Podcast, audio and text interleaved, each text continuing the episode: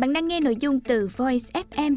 Hãy lên App Store tìm VOIZ và cài đặt ngay để tận hưởng hơn 10.000 nội dung chất lượng cao có bản quyền nhé. Bạn đang nghe sách nói tại Voiz.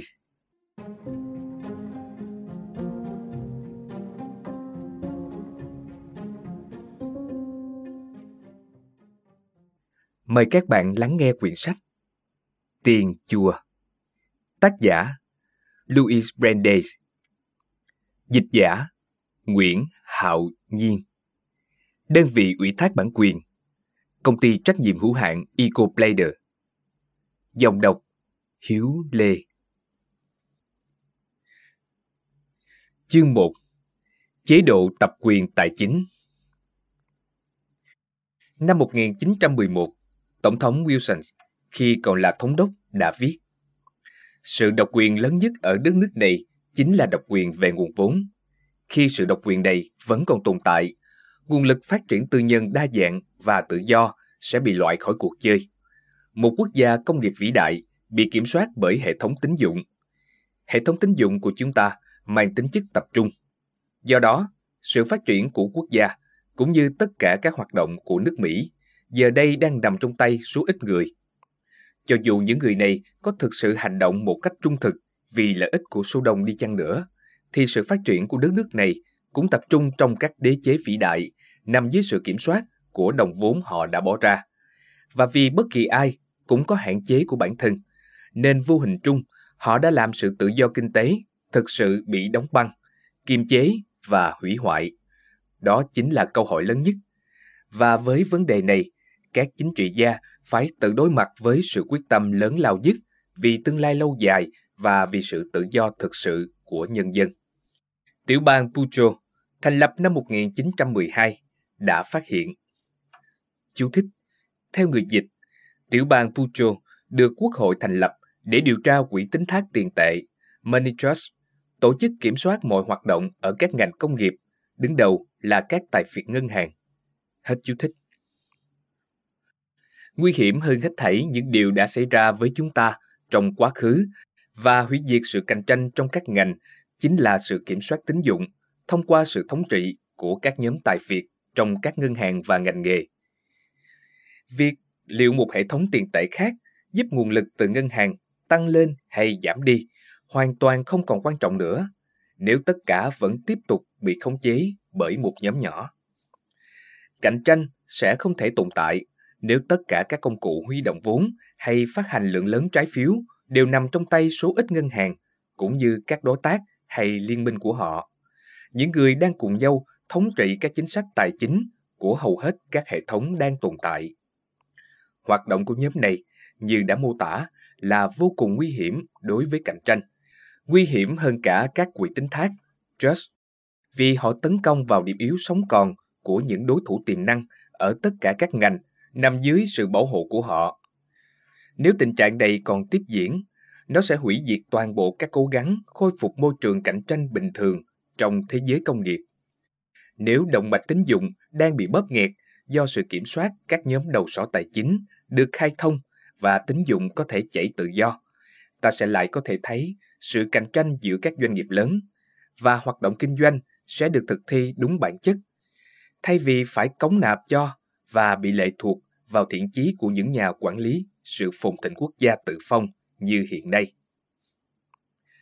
Lời hứa về nền tự do mới đã được tuyên bố vào năm 1913.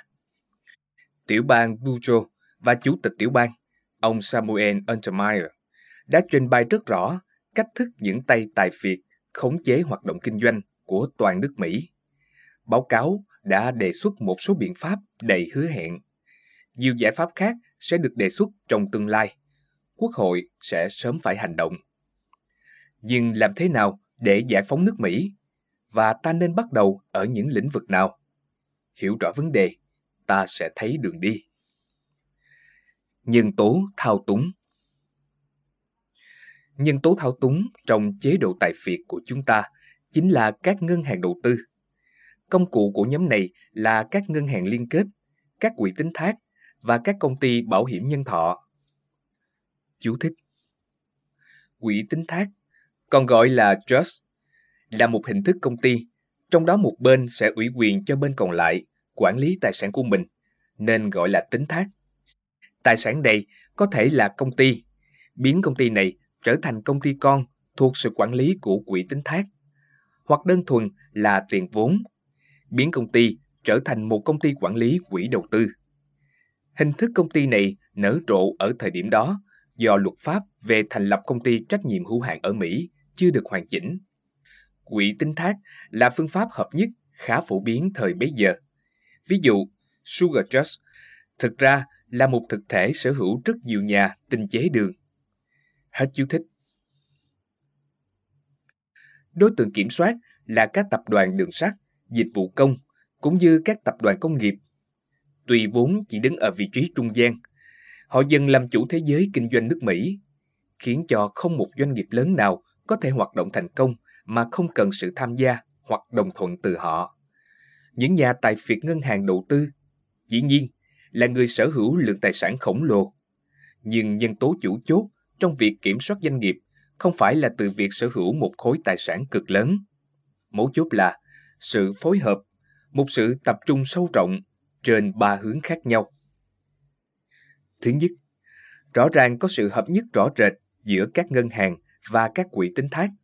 Ngoài ra, dù khó nhận thấy hơn, còn có sự liên kết thông qua việc nắm giữ cổ phần, thỏa thuận bỏ phiếu và liên kết ban lãnh đạo của các ngân hàng không chính thức có quan hệ với nhau, và có cả các hoạt động hợp tác, thỏa thuận ngầm dưới danh nghĩa đạo đức ngân hàng, khiến cho sự cạnh tranh giữa các ngân hàng đầu tư hoàn toàn biến mất.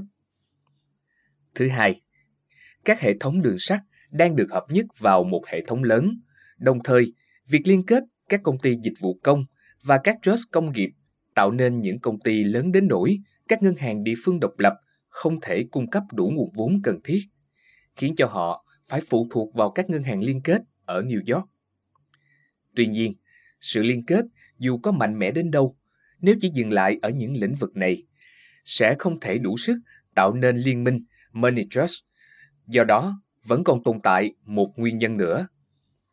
Chú thích: một cartel trong ngành ngân hàng tồn tại từ 1890 đến 1913, gồm nhiều nhà tư bản ngân hàng lớn, nắm giữ một khối tài sản khổng lồ. Danh sách các nhà tư bản trong cartel này gồm nhiều cái tên nổi tiếng như Paul Warburg, Jacob A. Schiff, Phyllis M. Warburg, Frank E. Peabody, William Rockefeller và Benjamin Strong Jr. Hết chú thích. Thứ ba, các ngân hàng đầu tư như J.P. Morgan & Co. dưới vai trò là các nhà buôn trái phiếu, cổ phiếu, trái phiếu chính phủ đã dần dần lấn chiếm các chức năng của ba thể chế kinh doanh còn lại thông qua việc thực hiện hoạt động kinh doanh thông thường của mình. Các ngân hàng đầu tư bắt đầu có quyền lực trực tiếp lên các công ty đường sắt, dịch vụ công và các công ty ở các ngành công nghiệp, những người phát hành trái phiếu và cổ phiếu. Họ cũng bắt đầu thao túng các công ty bảo hiểm nhân thọ, cũng như những quỹ tín dụng nhân dân, những người mua trái phiếu và cổ phiếu. Họ cũng tiến đến nắm trong tay các ngân hàng và các quỹ tín thác, nguồn cung vốn lưu động của nước Mỹ, huyết mạch của việc kinh doanh mà mọi công ty đều cần phải có. Như vậy, bốn chức năng cực kỳ quan trọng, vốn dĩ được thực hiện bởi bốn nhóm người khác nhau, giờ đây lại thống nhất dưới tay tư bản ngân hàng đầu tư. Và Money Trust được ra đời cũng vì mục đích hợp nhất các chức năng kinh doanh này lại với nhau. Chú thích: rõ ràng, chỉ một số ít ngân hàng đầu tư thực sự có được quyền lực vĩ đại này, nhưng rất nhiều nhóm khác đang nắm giữ các chức năng quan trọng trong hệ thống. Vấn đề này sẽ được nhắc đến ngay sau đây. Hết chú thích.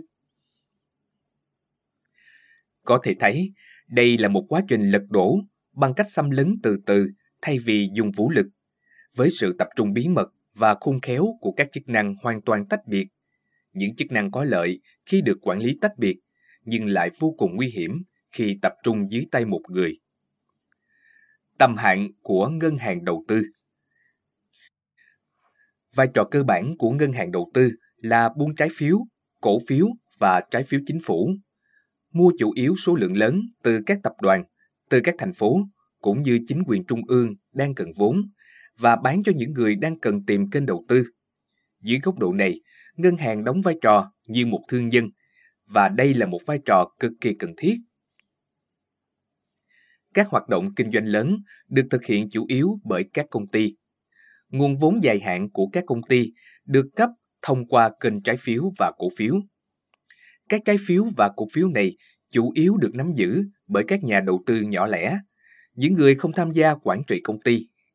Các công ty này cần sự trợ giúp của ngân hàng với vai trò trung gian. Vì nhìn chung thì các công ty không đủ danh tiếng cũng như lượng khách hàng cần thiết để trực tiếp mua hết lượng chứng khoán cần phát hành. Các nhà đầu tư nắm giữ chứng khoán của các công ty cũng cần đến dịch vụ của trung gian ngân hàng đầu tư. Số lượng chứng khoán trên thị trường là vô cùng lớn.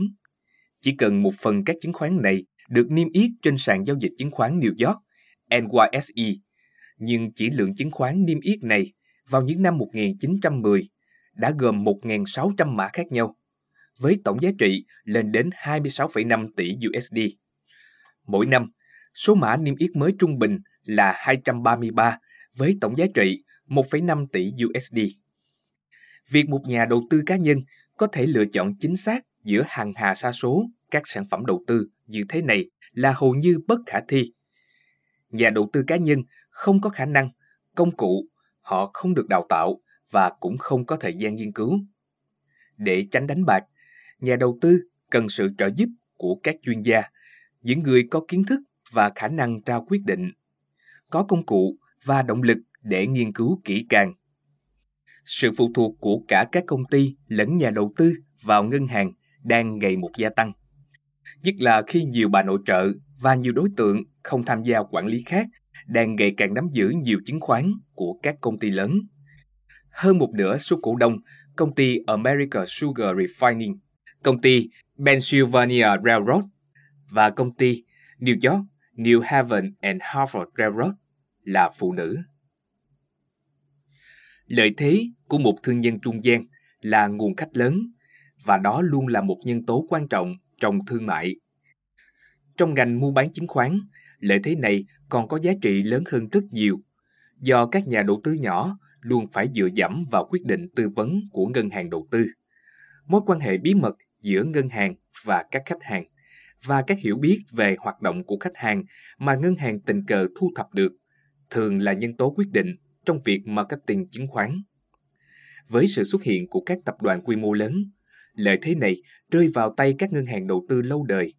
Nổi bật là J.P. Morgan & Co., các tập đoàn như Rexel & Co. ở Philadelphia, Lee, Higginson & Co. và Kidder, Peabody & Co. ở Boston, hay Kuhn, Loeb & Co. ở New York cũng bắt đầu gia tăng sức ảnh hưởng.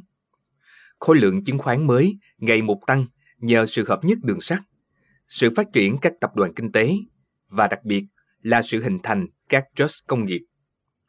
Nguồn lực tiết kiệm từ nhân dân ngày một tăng cũng đòi hỏi các kênh đầu tư hiệu quả.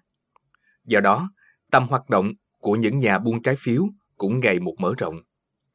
Vì lượng cổ phiếu mới và chưa được nghiên cứu rất lớn, nên lực cầu dịch vụ của ngân hàng đầu tư ngày một tăng, kéo quyền lực và lợi nhuận của ngân hàng đầu tư tăng theo. Kiểm soát các nhà phát hành chứng khoán. Tuy nhiên, sự phát triển tầm hạn hoạt động cơ bản không làm ngân hàng đầu tư hài lòng. Họ không chỉ muốn buôn chứng khoán, họ còn muốn phát hành chứng khoán nữa. Thế là họ trở thành các nhà quảng bá chứng khoán hoặc liên minh với các nhà quảng bá này. Đó là lý do JP Morgan & Co.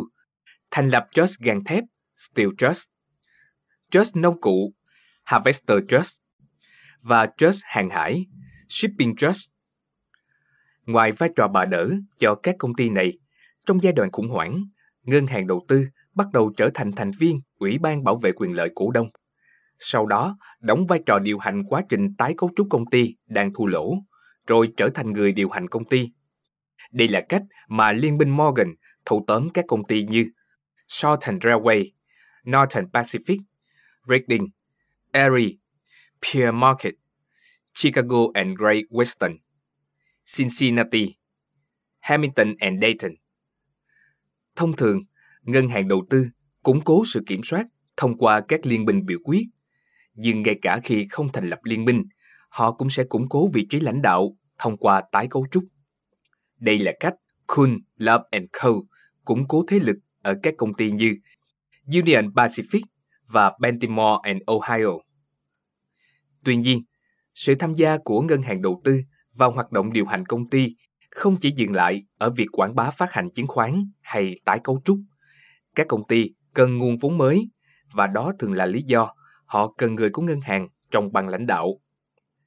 Thường thì ngân hàng dễ dàng ngồi vào một ghế ở ban giám đốc, hội đồng quản trị nhờ ảnh hưởng và sự kiểm soát của mình đối với hoạt động của công ty khách hàng.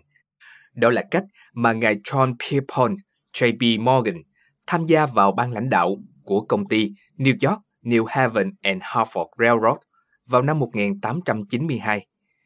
Một khi ngân hàng đầu tư đã đặt chân vào ban lãnh đạo, ảnh hưởng của thành viên đại diện cho ngân hàng luôn là rất lớn, bởi họ là người kiểm soát nguồn cung, tiền của công ty. Về bản chất, các ngân hàng đầu tư muốn tìm các phi vụ mua bán chứng khoán giá hời. Cũng như những thương gia khác, họ muốn mua càng rẻ càng tốt. Một khi đã ngồi ở vị trí quản lý của công ty, họ đã có đủ sức thao túng giao dịch giữa ngân hàng và công ty. Làm sao giao dịch giữa người mua và người bán được gọi là đúng nghĩa nếu một người đóng cả hai vai? Thông qua việc kiểm soát ban lãnh đạo, ngân hàng có quyền quyết định khi nào công ty nên phát hành và bán chứng khoán. Họ cũng quyết định luôn giá bán. Và cũng có quyền quyết định là công ty nên bán chứng khoán cho chính ngân hàng đầu tư của họ hay không. Những thành viên khác trong ban lãnh đạo thường không thể ngăn chặn điều này. Đại diện ngân hàng, kẻ nắm động mạch vốn của công ty, thường chiếm ưu thế tuyệt đối. Thông qua các liên minh biểu quyết, các đại lý tài chính bên ngoài, thông qua tư cách thành viên ở các ủy ban quản trị hay tài chính, hoặc chỉ đơn giản là thông qua ghế lãnh đạo, J.P. Morgan & Co. cùng liên minh đã nắm quyền ở ít nhất 32 hệ thống giao thông vận tải, công ty dịch vụ công và công nghiệp lớn, với tổng nguồn vốn lên đến 17 tỷ 273 triệu USD. Để gia tăng sự kiểm soát ở các công ty này, trong 10 năm, JP Morgan & Co. đã mua tổng cộng 1,95 tỷ USD giá trị cổ phiếu phát hành.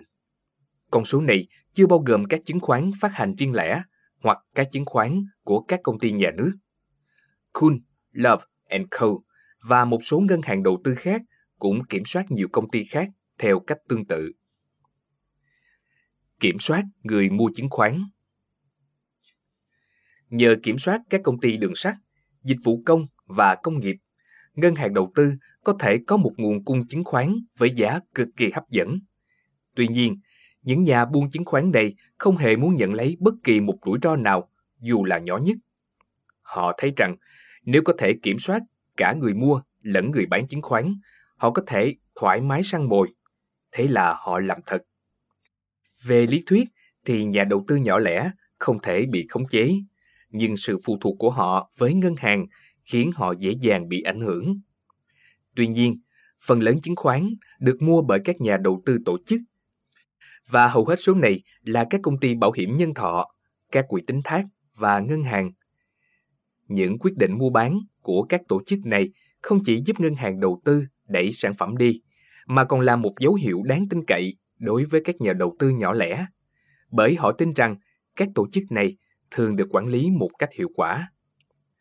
Một khi bị kiểm soát, nhà đầu tư tổ chức sẽ không chỉ là khách hàng lớn, mà còn là khách hàng dễ tính nữa. Nhà đầu tư cá nhân rất cảm tính. Họ chỉ mua khi họ muốn mua. Đôi khi họ còn rất khó chịu. Ngược lại, nhà đầu tư tổ chức, một khi đã bị kiểm soát, sẽ có thể bị buộc mua khi ngân hàng đầu tư cần lực cầu.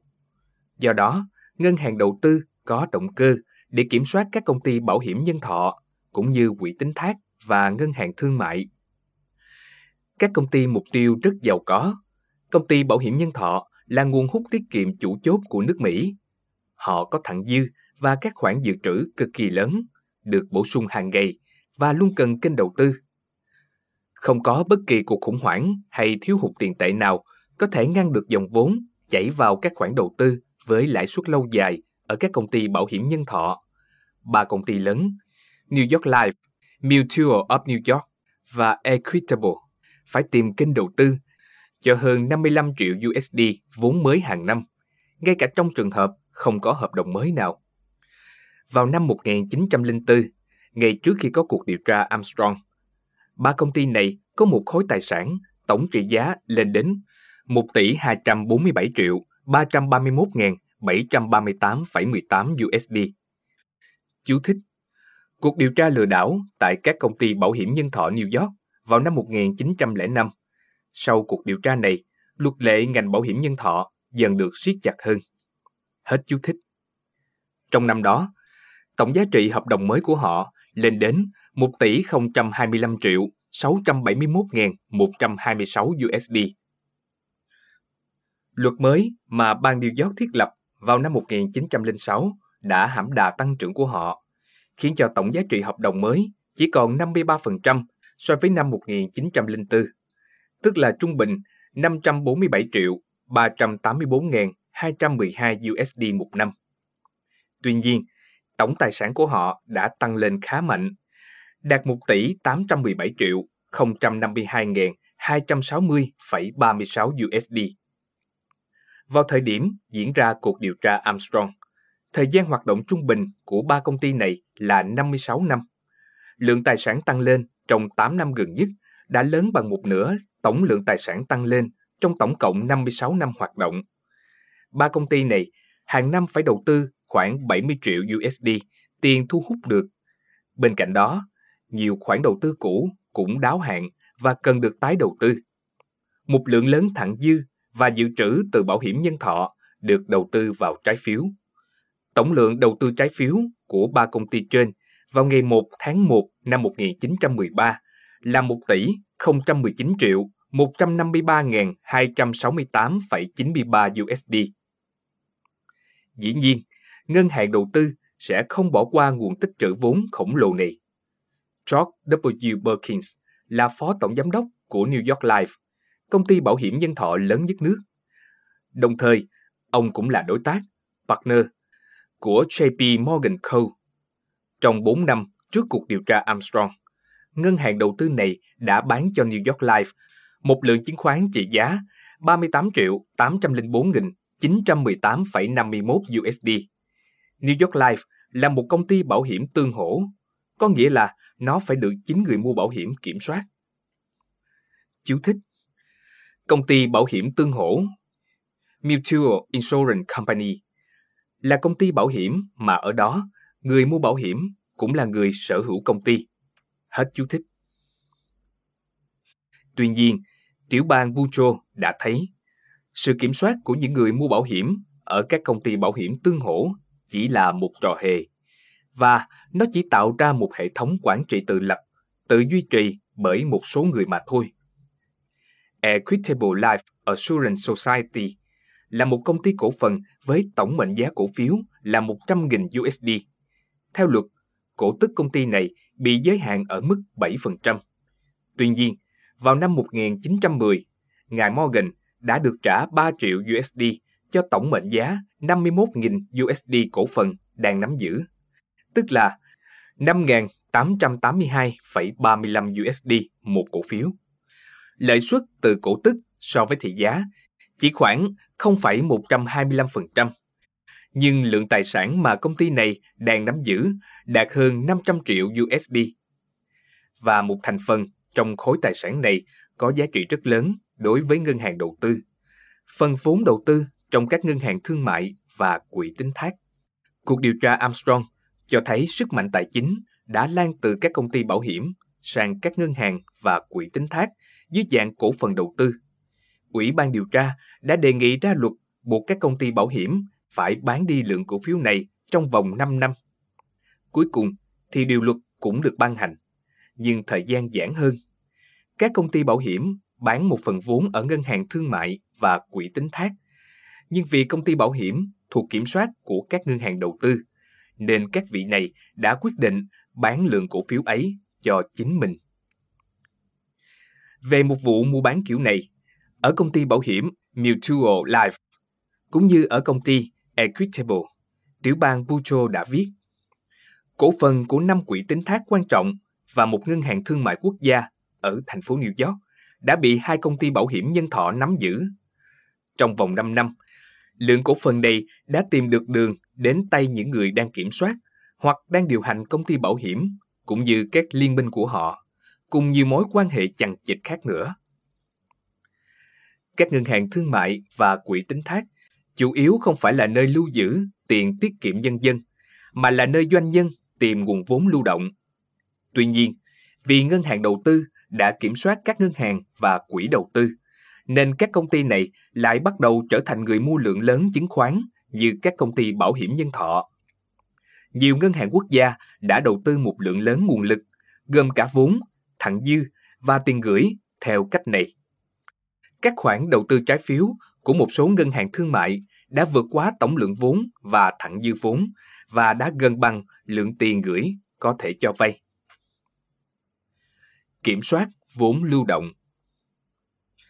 Con ngỗng đẻ trứng vàng luôn là tài sản giá trị nhất, nhưng cái quyền được lấy trứng vàng của ngỗng nhà người khác thì còn ngon hơn nhiều. Liên minh ngân hàng đầu tư giờ đây đã có cái đặc quyền đó. Họ kiểm soát dân chúng bằng tiền của dân chúng. Nếu quyền lực của ngân hàng đầu tư chỉ ngang bằng với mức độ giàu có, thì họ cũng chẳng thể ảnh hưởng đến các doanh nghiệp. Gia sản kết xù của nhà Astor rõ ràng là rất đáng quan ngại. Nó không phù hợp với chế độ dân chủ, nó phi xã hội, và thật bất công khi nó là kết quả của giá trị thặng dư người khác tạo ra. Thế nhưng, sự giàu có của gia tộc Astor không đe dọa nền tự do chính trị và công nghiệp. Khối tài sản này vẫn còn là quá nhỏ so với tổng tài sản của cả nước Mỹ, hoặc thậm chí là chỉ thành phố New York. Nó quá nhỏ bởi những kẻ sở hữu khối tài sản này chỉ có nguồn thu nhập từ chính tài sản của mình. Sự giàu có của gia tộc Astor là ổn định. Sự giàu có của liên minh Morgan mới thay đổi nhanh chóng. Quyền lực và nguồn động lực bành trướng quyền lực của chế độ tài phiệt đến từ việc vơ vét tiền của và vốn lưu động của người khác. 2 trong 3 công ty bảo hiểm nhân thọ lớn chịu sự ảnh hưởng của J.P. Morgan & Co. Liên minh này đang cố gắng bành trướng mà không cần tiền đầu tư của chính mình. Ngay cả ở Equitable, công ty mà ngài Morgan đã mua phần lớn cổ phần, lượng tiền đầu tư của Morgan cũng chỉ khoảng 0,5% tổng tài sản công ty. Xiềng xích trói buộc nhân dân Mỹ được rèn từ vàng bạc của chính họ. Tuy nhiên, nguồn tiền mang đến sức mạnh lớn nhất cho ngân hàng đầu tư không đến từ các công ty bảo hiểm nhân thọ, mà đến từ ngân hàng thương mại và quỹ tín thác. Tiền gửi chính là nguồn vốn lưu động của cả nước. Đó là huyết mạch của các công ty. Sức mạnh của nguồn vốn lưu động này lớn hơn lượng tiền nó chứa đựng rất nhiều. 34 ngân hàng thương mại và quỹ tín thác bị tiểu bang Boudreau phát hiện là chịu sự chi phối trực tiếp của liên minh Morgan, đang nắm giữ 1 tỷ 983 triệu USD tiền gửi. Điều này đồng nghĩa với việc họ có thể cho chính họ vay phần lớn số tiền này, trực tiếp hoặc gián tiếp. Quan trọng hơn, họ có thể ngăn không cho đối thủ tiếp cận nguồn vốn này. Lượng tiền gửi khổng lồ ấy có thể được dùng để giải quyết các nhu cầu ngắn hạn của bất kỳ công ty nào họ muốn. Chứng khoán có thể giải quyết vấn đề tài chính lâu dài, còn tiền gửi có thể được ngân hàng đầu tư dùng để cho chính họ và liên minh vay mua chứng khoán và nắm giữ cho đến khi bán lại cho nhà đầu tư. Khoản tiền gửi cũng có thể cho các ngân hàng đầu tư khác, những người đầu cơ và lướt sóng, sử dụng để nắm giữ chứng khoán. Mở rộng tiền tệ khiến cho giá chứng khoán tăng. Ngược lại, thắt chặt nguồn cung tiền khiến chứng khoán lao dốc. Sự kiểm soát ngân hàng thương mại và quỹ của các ngân hàng đầu tư lớn đến nỗi họ có thể quyết định xu hướng thị trường bằng cách cung hoặc không cung tiền vào thị trường chứng khoán. Bằng cách này, họ có thể thao túng thị trường nói chung. Và đối với một chứng khoán cụ thể, sức ảnh hưởng còn lớn hơn.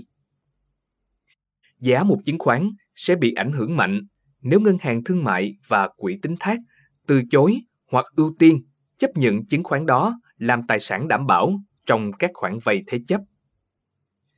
Hơn nữa, quyền tiếp cận nguồn vốn của người khác thông qua các ngân hàng thương mại và quỹ tín thác đã khiến bất kỳ ngân hàng nào cũng có thể tiêu thụ hết phần lớn nguồn cung chứng khoán hàng năm. Vốn chính chủ của bất kỳ ngân hàng nào, dù lớn, cũng sẽ cạn kiệt nhanh chóng. Thêm cả các quỹ cho vay của các ngân hàng thương mại cũng không đủ. Nhưng các nhà tài phiệt ngân hàng còn kiểm soát cả các khoản tiền gửi khổng lồ mà ngân hàng có được từ các công ty bảo hiểm nhân thọ, đường sắt, dịch vụ công và các ngành công nghiệp khác. Vào ngày 31 tháng 12 năm 1912, 3 công ty bảo hiểm nhân thọ lớn nhất đã gửi vào các ngân hàng thương mại và các quỹ đầu tư một lượng tiền lên đến 13.389.189,08 USD.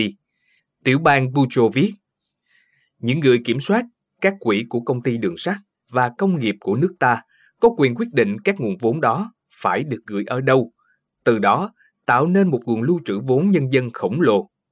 Họ là người có quyền mở van để những nguồn vốn đó chảy vào những nơi có lợi cho họ và chặn nguồn vốn đến bất kỳ người nào họ không ưa. Cả hai quyền này đều vô cùng quan trọng.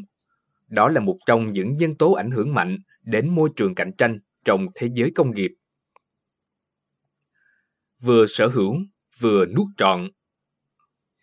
Tuy nhiên, hoạt động kiểm soát vốn nhân dân của ngân hàng đầu tư còn trực tiếp và hiệu quả hơn là cách thông qua ngân hàng thương mại và quỹ đầu tư. J.P. Morgan & Co. đã vừa có thể sở hữu, vừa nuốt trọn các công ty. Họ mua chứng khoán, kiểm soát các công ty đường sắt và công nghiệp, trả tiền đàng hoàng, nhưng lại không hề lìa xa lượng tiền đó. Chiêu thức này cực kỳ đơn giản. Ngân hàng đầu tư mở tài khoản tiền gửi cho các công ty bị kiểm soát, thay vì yêu cầu các công ty này gửi ở các ngân hàng thương mại, nơi mà vẫn còn những nhà đầu tư khác nắm giữ một phần vốn. Khi JP Morgan & Co. mua chứng khoán, thì tiền mua chứng khoán, thay vì được góp vào công ty mục tiêu, thì lại được họ giữ lại và chỉ được giải ngân khi công ty phát hành có nhu cầu cụ thể. Chứng khoán thường được phát hành với số lượng lớn, nên lượng tiền bán chứng khoán thường rất ít khi cần sử dụng hết trong một thời gian ngắn. Do đó, tổng lượng tiền nằm trong tay ngân hàng đầu tư là vô cùng lớn. JP Morgan & Co., tính cả chi nhánh Philadelphia, Rexon & Co., vào ngày 1 tháng 11 năm 1912 đã nắm giữ trực tiếp một lượng tiền lên đến 162.491.819,65 USD. Quyền lực và tiền bạc. Hệ thống cực kỳ toàn diện này hoạt động chỉ tập trung vào một mục đích: bành trướng quyền lực của ngân hàng đầu tư. Sức mạnh của ngân hàng đầu tư dần lớn mạnh dựa trên chính thứ nuôi sống nó. Quyền lực tạo nên tiền tài, và tài lực tăng thêm đó lại mở ra những cơ hội có thêm tiền bạc và quyền lực. Hoạt động của các ngân hàng đầu tư đa dạng và sâu rộng đến nỗi chi tiền công hợp lý cho các dịch vụ của họ cũng đủ để tạo nên nguồn thu nhập cực lớn, từ đó tích lũy thành nguồn vốn khổng lồ. Mặt khác, tiền bạc mà cách họ có được dưới dạng hoa hồng hay lợi nhuận thường không chỉ ở mức hợp lý, vừa là người bán, vừa là người mua, nên phí dịch vụ của họ không còn ở mức hợp lý nữa, mà đã được đẩy lên ngưỡng chịu đựng tối đa. Mà đó chỉ là nói trong trường hợp không ai có động cơ xấu. Điểm yếu nhất của con người chính là ta không thể phán xét chính bản thân mình. Syndicate J.P. Morgan & Co. đã bỏ túi 62,5 triệu USD phí dịch vụ trong vụ bảo lãnh phát hành cho United States Steel. Trong số này, J.P. Morgan & Co. nẫn 12,5 triệu USD với vai trò người điều hành syndicate, cùng một lượng cổ phần giá ưu đãi với vai trò thành viên syndicate. Số tiền 62,5 triệu USD này chỉ là một phần phí trả cho dịch vụ độc quyền hóa ngành công nghiệp gang thép, ngoài phí quản lý United States Steel. Một số tiền lớn cũng được chi cho việc tổ chức các công ty con. Ví dụ, National Chip được cổ phần hóa thành 80 triệu USD. Trong đó, 40 triệu USD là cổ phần thường. JP Morgan & Co. và liên minh lấy phí dịch vụ quảng bá phát hành là 20 triệu USD giá trị cổ phiếu, và lượng cổ phiếu 20 triệu này về sau có thể hoán đổi lấy 25 triệu cổ phiếu thường. Ủy viên Cục Doanh nghiệp Herbert Knox-Smith viết: Hơn 150 triệu USD giá trị cổ phần của United States Steel đã được phát hành trực tiếp hoặc gián tiếp thông qua hoạt động trao đổi cổ phần chỉ để trả cho dịch vụ quảng bá hoặc bảo lãnh phát hành chứng khoán. Nói cách khác, gần 1/7 tổng vốn hóa của công ty này đã được phát hành trực tiếp hoặc gián tiếp để trả cho các dịch vụ của các công ty bảo lãnh phát hành. Phí dịch vụ áp lên các công ty công nghiệp như thế này là cực kỳ lớn. Tuy nhiên, ngay cả sau khi đã gây quỹ thành công, đòi hỏi của ngân hàng đầu tư vẫn ngày càng quá đáng. Năm 1901, CDK bảo lãnh phát hành cho lượng cổ phiếu ưu đãi có thể hoán đổi của công ty United States Steel. Chỉ kêu gọi được 20 triệu USD tiền mặt, nhưng phí bảo lãnh phát hành đã lên đến 6,8 triệu USD. Phí dịch vụ khổng lồ không chỉ dừng lại ở các công ty bình thường. Interborough Railway là một công ty làm ăn khá tốt. Trong năm ngoái, tỷ lệ lợi nhuận trên vốn cổ phần là 21%, và công ty cũng đã nắm chắc một số hợp đồng tốt trong vi vụ mở rộng đường tàu điện ngầm New York. Nhưng khi phát hành 170 triệu USD trái phiếu, họ đã phải trả J.P. Morgan & Co. 3%, tương đương 5,1 triệu USD, cho dịch vụ kêu gọi thành lập syndicate bao tiêu trái phiếu. Gần đây, New York, New Haven and Hartford đã chấp nhận trả J.P. Morgan & Co.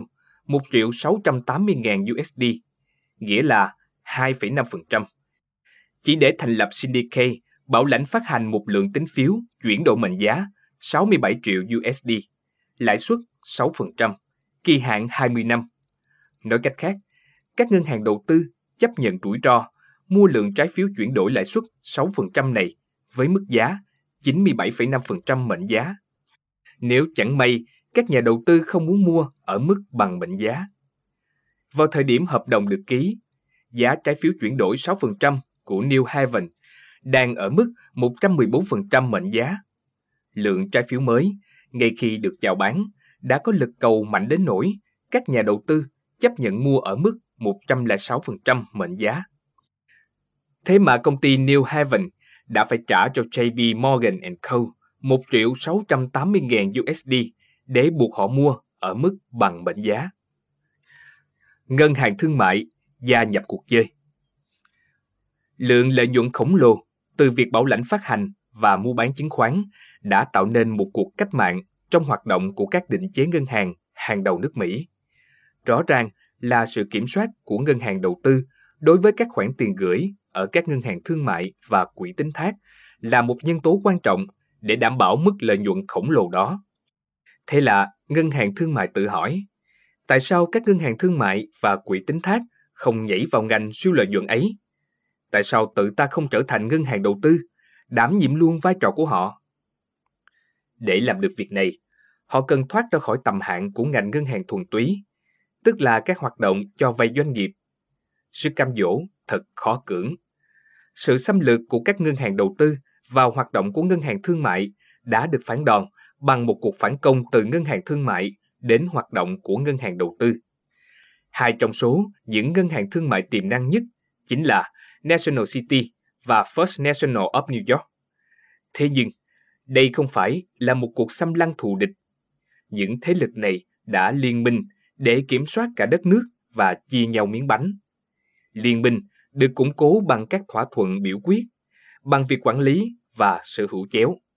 Kết quả là ta có một tập đoàn đúng nghĩa và ngày càng nhiều công ty rơi vào tầm kiểm soát của tập đoàn này. Hết chương 1. Chế độ tập quyền tài chính.